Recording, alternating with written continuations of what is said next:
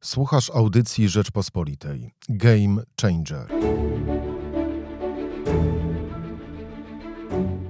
Czym jest Nowy Ład Prawa i Sprawiedliwości? Co zmienia i czy będzie wyzwaniem dla opozycji? Co dalej z pandemią, trzecią falą i narodowym programem szczepień? O tym wszystkim z profesorem Norbertem Maliszewskim, szefem Centrum Analiz Strategicznych w KPRM. Na program zaprasza Michał Kolanko.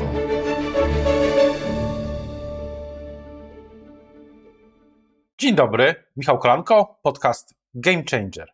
W tym tygodniu, 20 marca, Prawo i Sprawiedliwość ma zaprezentować nowy projekt polityczny, który ma organizować życie polityczno-społeczno-gospodarcze na najbliższe miesiące, a być może i na lata. Nowy Ład. O tym projekcie mówi się już bardzo wiele, a dzisiaj Państwa i moim e, gościem jest profesor Norbert Maliszewski, szef Centrum Analiz Strategicznych e, Rządu, który na pewno Nowy Ład zna już bardzo dobrze. Dzień dobry. Dzień dobry. Czy e, zna Pan całą treść Nowego Ładu? Tak, owszem, aczkolwiek no, trzeba pamiętać, że ten Nowy Ład będzie prezentować oczywiście pan premier i no, będziemy mogli ogólnie porozmawiać e, o tej treści. Rozumiem. E, wiele było już e, w mediach informacji o treści Nowego Ładu. Jak rozumiem, Prawo i Sprawiedliwość rząd chce zbudować taką też, chce w, tę, w sobotę pokazać coś, coś rzeczywiście nowego i myślę, może, może właśnie w tym, w, w tym nurcie, na ile te najważniejsze rzeczy z Nowego Ładu jeszcze opinia publiczna przez różne przecieki nie poznała, już nie odnosząc się bezpośrednio do, do samych zapisów. Nowy Ład to jest 10 obszarów i w każdym z tych obszarów y, no, ma dokonać się pewien przełom, tak? czyli ma dokonać się pewna zmiana, która usunie czy to barierę, czy też będzie właśnie takim stymulatorem do tego, aby no, rozwijała się y, dana dziedzina. E, wydaje mi się, że y, w większości przypadków opinia publiczna no nie wie, e, na czym e, będą e, polegały pomysły. Będzie sporo zaskoczeń. Jest to ambitny, bardzo ambitny program. Wydaje mi się, że no, nie było do tej pory rządu, który by w trakcie właśnie kadencji przedstawił równie ambitny program. Jak długo rząd, na jak długo rząd szacuje jego realizację? Jak rozumiem, to będą projekty ustaw też się pojawiały w przyszłości i trafiały do Sejmu po prostu. Będą e, takie projekty, które są, e, będą realizowane szybko, dlatego że no, trzeba e, pokazywać, iż one są konkretne, a wiarygodność realizuje się poprzez właśnie realizację, ale też no, są zadania, które będą trwały długo, tak jak gdyby mówi się o dekadzie rozwoju, więc będą też e, strategie długoterminowe.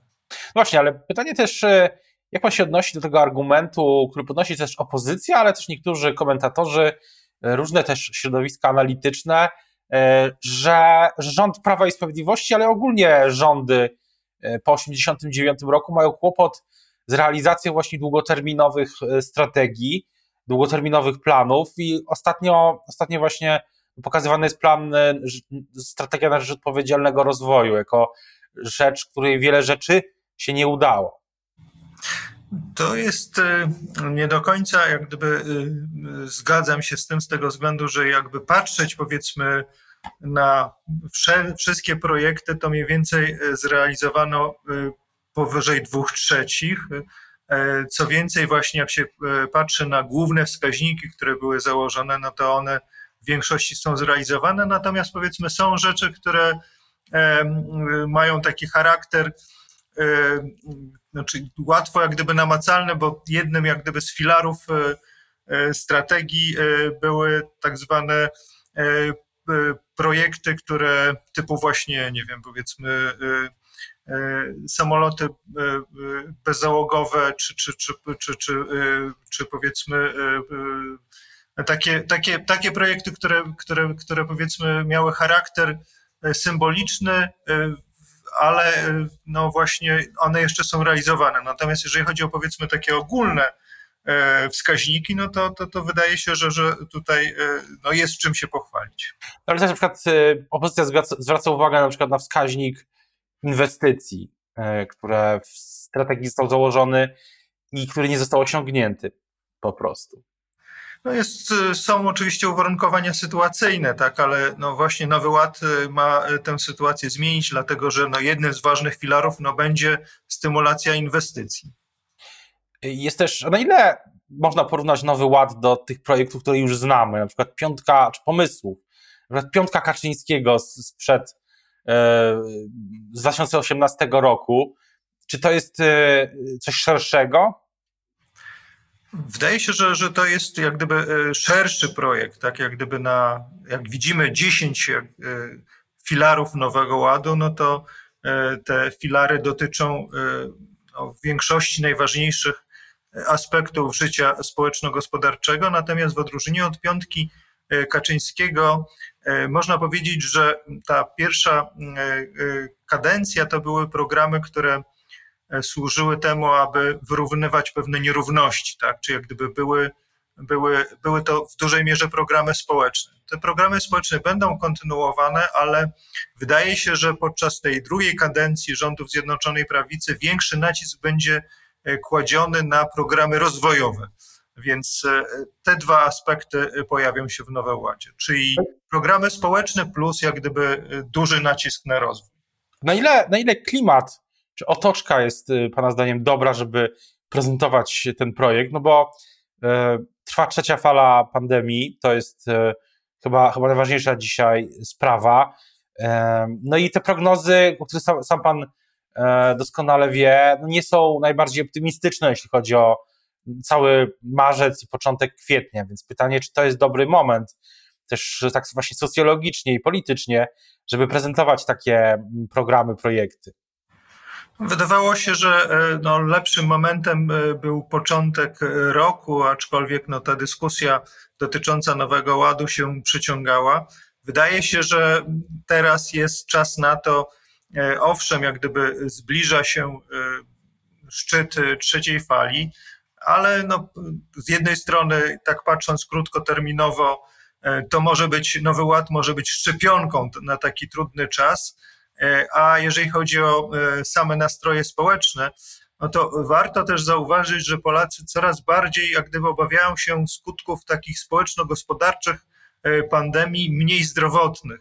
I Nowy Ład jest w dużej mierze odpowiedzią na, na te obawy, bo pokazuje, jaki sposób chcemy rozwiązać problemy, które dotyczą, nie wiem, chociażby pracy, dotycząc, dotyczą, nie wiem, edukacji, dotyczą e, opieki zdrowotnej, a więc no, są taką wizją na ten okres po pandemii. A czy, czy myśli pan, że w tym nowym ładzie, nowy ład sprawi, że na przykład y, rząd będzie, mm, czy, czy będzie inna na przykład jakość później, nowa jakość y, w relacji z samorządami? Bo ja, ja rozmawiam z samorządowcami na wiele tematów, y, od KPO po właśnie kwestie pandemiczne. I oni podkreślają, że mm, z pewnym niepokojem dla, kontekście swoich lokalnych ojczyzn, mieszkańców, e, e, nad którymi ich miast, miasteczek, że, że czasami trudno jest współpracować z rządem, kiedy coraz są nowe obciążenia, a mało jest nowych środków. Więc pytanie, czy Nowy Ład tutaj też coś zmieni?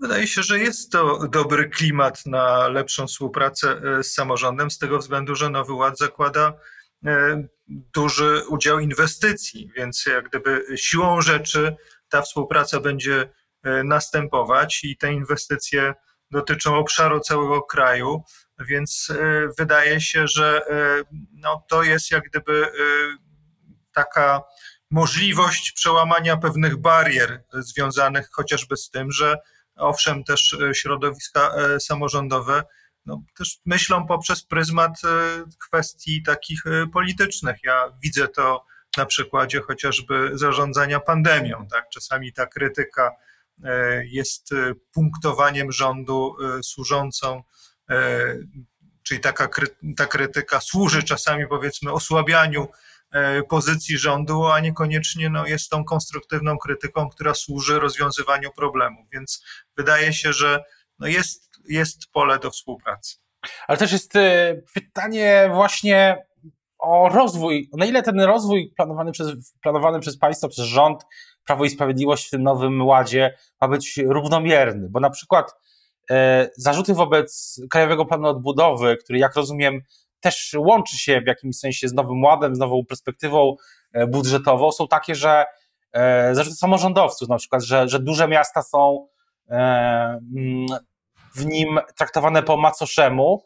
No i z, z drugiej strony jest taka teza polityczna, że Prawo i Sprawiedliwość czy rząd premiera Morawieckiego nie jest w stanie przebić się ze swoimi postulatami właśnie w e, dużych miastach. Więc na ile do ich mieszkańców przede wszystkim, na ile Nowy Ład jest w stanie to, to przełamać? Warto zauważyć, że e, no, teraz trwają pewne negocjacje, stąd e, no, samorządy wysyłają pewne postulaty, które mają y, realizować interesy, które są ważne y, dla owych samorządów, tak? Ale jak się popatrzy chociażby na y, Krajowy Plan Odbudowy, no to tam jest szereg projektów, które są kierowane właśnie do dużych miast. Co więcej, właśnie jeżeli rozmawiamy o powiedzmy takim tych kwestiach związanych z kwestiach politycznych, to zauważmy, że te priorytety typu właśnie E, troska o e, czyste powietrze, czy powiedzmy e, projekty związane z elektromobilnością, one przede wszystkim podobają się mieszkańcom dużych miast, młodszym osobom. Więc no, traktujmy te zdania samorządów jako przejaw pewnych negocjacji, natomiast no, jest tak, że jest szereg projektów, które będą realizowane także w dużych miastach. A to podejście wobec no właśnie ludzi młodszych, mieszkańców większych ośrodków, czy, czy pan się zgadza z taką tezą no, publicystyczno-socjologiczną, że PiS no, może być kłopot w ogóle w 2023 rokiem, roku z ich, ze zdobyciem dla nich poparcia? Może być tak, że Nowy Ład też tutaj będzie pewnym przełomem E, jeżeli chodzi o poparcie dla e, Zjednoczonej Prawicy ze strony młodych osób, z tego względu, że wiele projektów e, faktycznie będzie adresowany do ludzi młodych, tylko nie z takiej perspektywy ideologicznej, tylko raczej właśnie z takiej perspektywy realizującej ich potrzeby, najbardziej podstawowe życiowe potrzeby. Tak? Jak gdyby jak patrzymy na chociażby jeden z ważniejszych filarów, czyli na przykład rodzina i dom w centrum życia, czy nawet e, e chociażby e, no, kwestia czystego, czystej energii, czystego powietrza, to są takie, e, to są tam elementy, które no, mogą się podobać e, młodym ludziom, tylko pamiętajmy oczywiście e, o takim zarządzaniu oczekiwaniami. Tak? Czy to jest tak, że w tym momencie te postawy polityczne młodych osób są spolaryzowane, E, one mają jak gdyby taki wyraz ideologiczny, tak, jak gdyby związane są chociażby e, z, e, ze stosunkiem do wyroku Trybunału Konstytucyjnego i no, można się spodziewać, że niekoniecznie od razu młodzi ludzie falowo zaczną popierać Zjednoczoną Prawicę, natomiast wydaje się, że wraz z upływem czasu ta pragmatyka, ta realizacja ich potrzeb no, może skłonić do tego, aby właśnie przynajmniej część młodych osób bardziej przyjaznym okiem zwróciła właśnie e, uwagę na e, Zjednoczoną Prawicę. Czyli, czyli mówi Pan, że w 2023 roku młodzi, którzy teraz e, e, protestują, będą innym pokoleniem już. Ja dwa lata. E, ja kojarzę, powiedzmy, e, chociażby prowadząc zajęcia, e, w jaki sposób kształtowane są postawy chociażby studentów, młodych osób. Te młode osoby często się buntują, przybierając jak gdyby takie pozycje wyraziste, ideologiczne. Natomiast powodem buntu czasami jest sytuacja w pracy, sytuacja związana chociażby z możliwością zakupu mieszkania e, i, wyda, i takie oferty, które no, będą realizować ich podstawowe potrzeby, no, mogą spowodować, że no, jednak właśnie młode osoby inaczej spojrzą na Zjednoczoną Prawicę jako partię, która jest, realizuje właśnie takie istotne dla nich wymagania.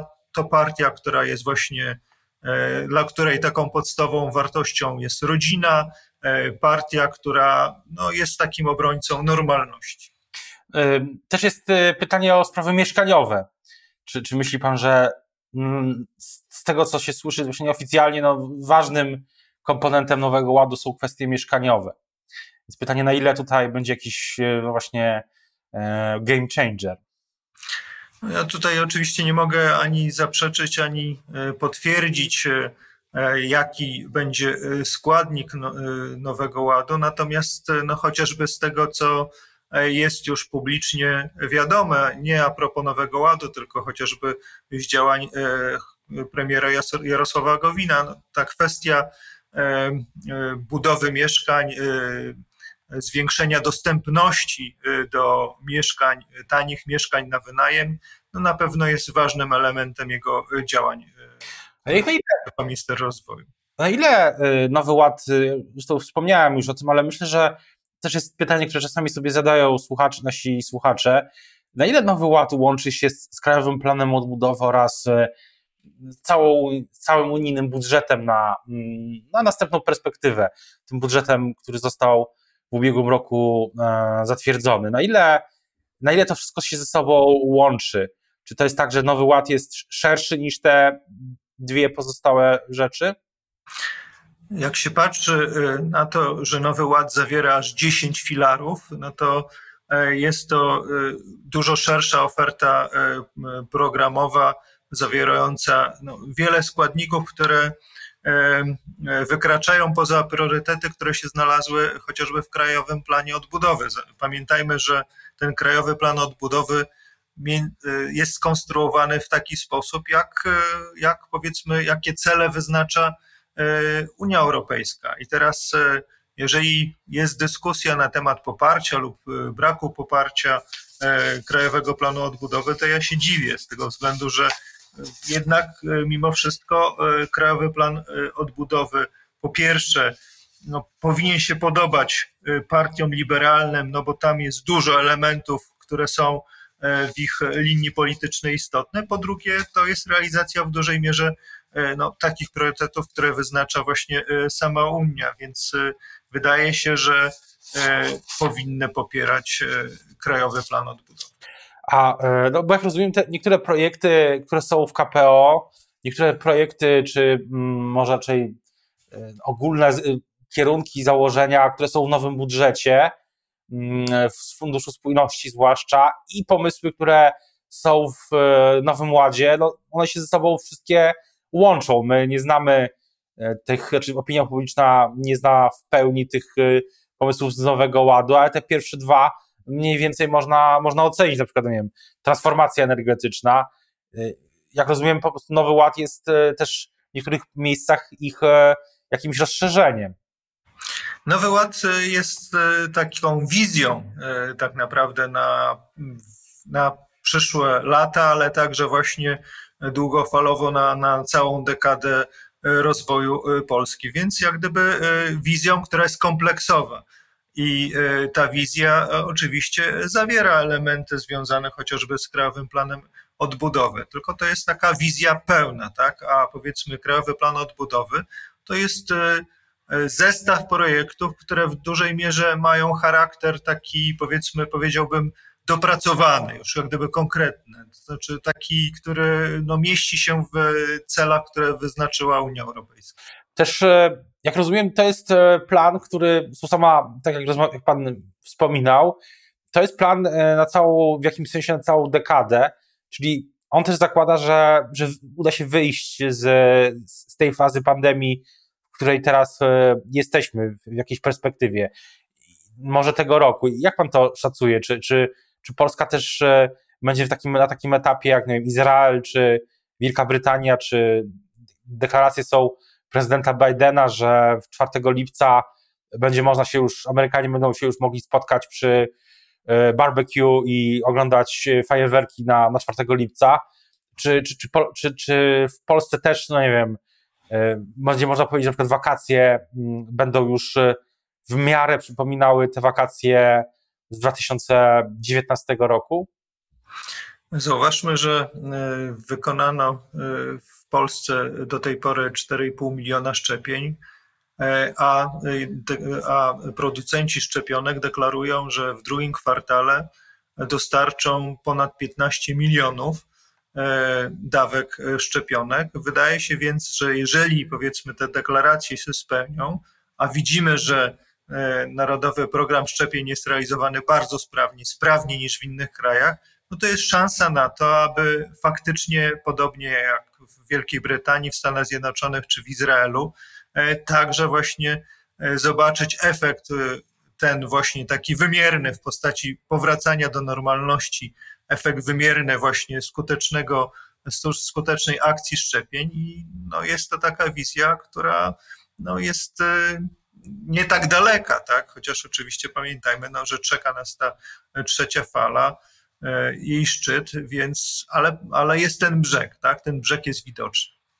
Czyli myśli pan, że no nie wiem, świat y, po tej pierwszej fazie, czy Polska po tej pierwszej, po tej fazie obecnej pandemii, jak rozumiem, no może przypominać w miarę e, ten świat, który znaliśmy, no z, z pewnymi zmianami też wynikającymi, no nie wiem, z pewnych zmiany przyzwyczajeń, na przykład dotyczącej pracy zdalnej.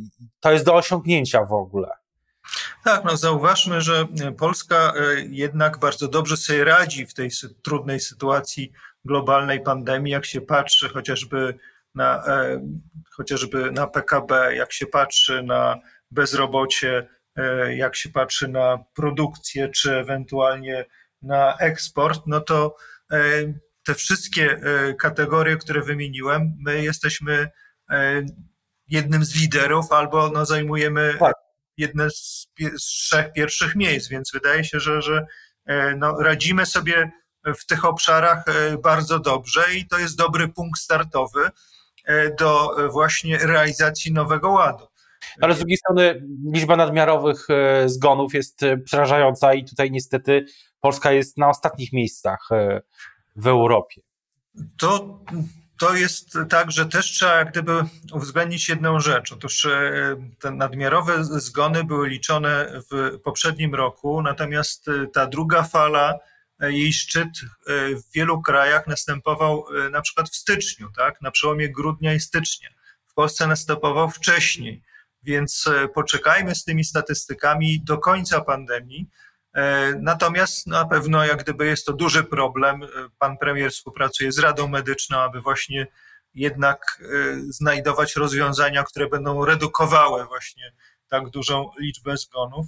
No i chociażby też szukamy rozwiązań systemowych. Jednym właśnie z fundamentów Nowego Ładu będzie nowy plan na zdrowie. O tym, e, co będzie w Nowym Ładzie, dowiemy się, jak rozumiem, 20 marca, ale na koniec jeszcze pytanie, kiedy dowiemy się, Pana zdaniem, jaki jest szacunek e, co, no, co do kolejnych etapów e, programu szczepień, bo kolejne roczniki seniorów, myślę, bardzo czekają na ten, na taki harmonogram. Mija, jest połowa marca, więc pytanie, kiedy można się tego spodziewać, takiego nowego harmonogramu na, na kwiecień? Znaczy ten harmonogram jest już znany, tak? Znaczy zapisały się, zapisywały się teraz e, osoby 69-letnie. E, w czwartek zaczynają się e, zapisywać kolejne dwa młodsze roczniki, a w następnym tygodniu kolejne i pod koniec miesiąca będziemy, będą zapisywać się z kolei pozostałe osoby z grupy 70. Szczepionki tutaj no, są jak gdyby, są deklaracje producentów, iż, te, iż powiedzmy będziemy mieli wystarczającą liczbę e, szczepionek, tak żeby właśnie e, większość tych grup wyszczepić e, w kwietniu, plus jak gdyby no, część w maju. Więc ten. Wtedy też na przykład znikną obostrzenia, większość przynajmniej. Tu jak gdyby ja obawiałbym się takich wiążących deklaracji z tego względu, że jednak właśnie pojawiają się zawsze czynniki, które powodują, iż nawet dobre plany, na przykład, nie wiem, ten ogłoszony w listopadzie, nie są do końca realizowane i trzeba wprowadzać korekty. Więc tak jak w Wielkiej Brytanii, tak jak w Izraelu czy, czy w Stanach Zjednoczonych, no ten skuteczny program szczepień na pewno jest szansą na szybszy powrót do normalności. O tym, e, o tym też będziemy, myślę, wielokrotnie jeszcze rozmawiać w łamach na łamach Rzeczpospolitej i w podcastach Rzeczpospolitej mówimy, piszemy o tym programie, jak i o sytuacji e, bieżącej, jeśli chodzi o pandemię, e, praktycznie codziennie. Teraz bardzo już dziękuję za rozmowę Państwa i moim gościem był dzisiaj profesor Norbert Maliszewski, szef Rządowego Centrum Analiz Strategicznych. Dziękuję bardzo. Słuchaj więcej na stronie podcasty.rp.pl. Szukaj Rzeczpospolita Audycje w serwisach streamingowych.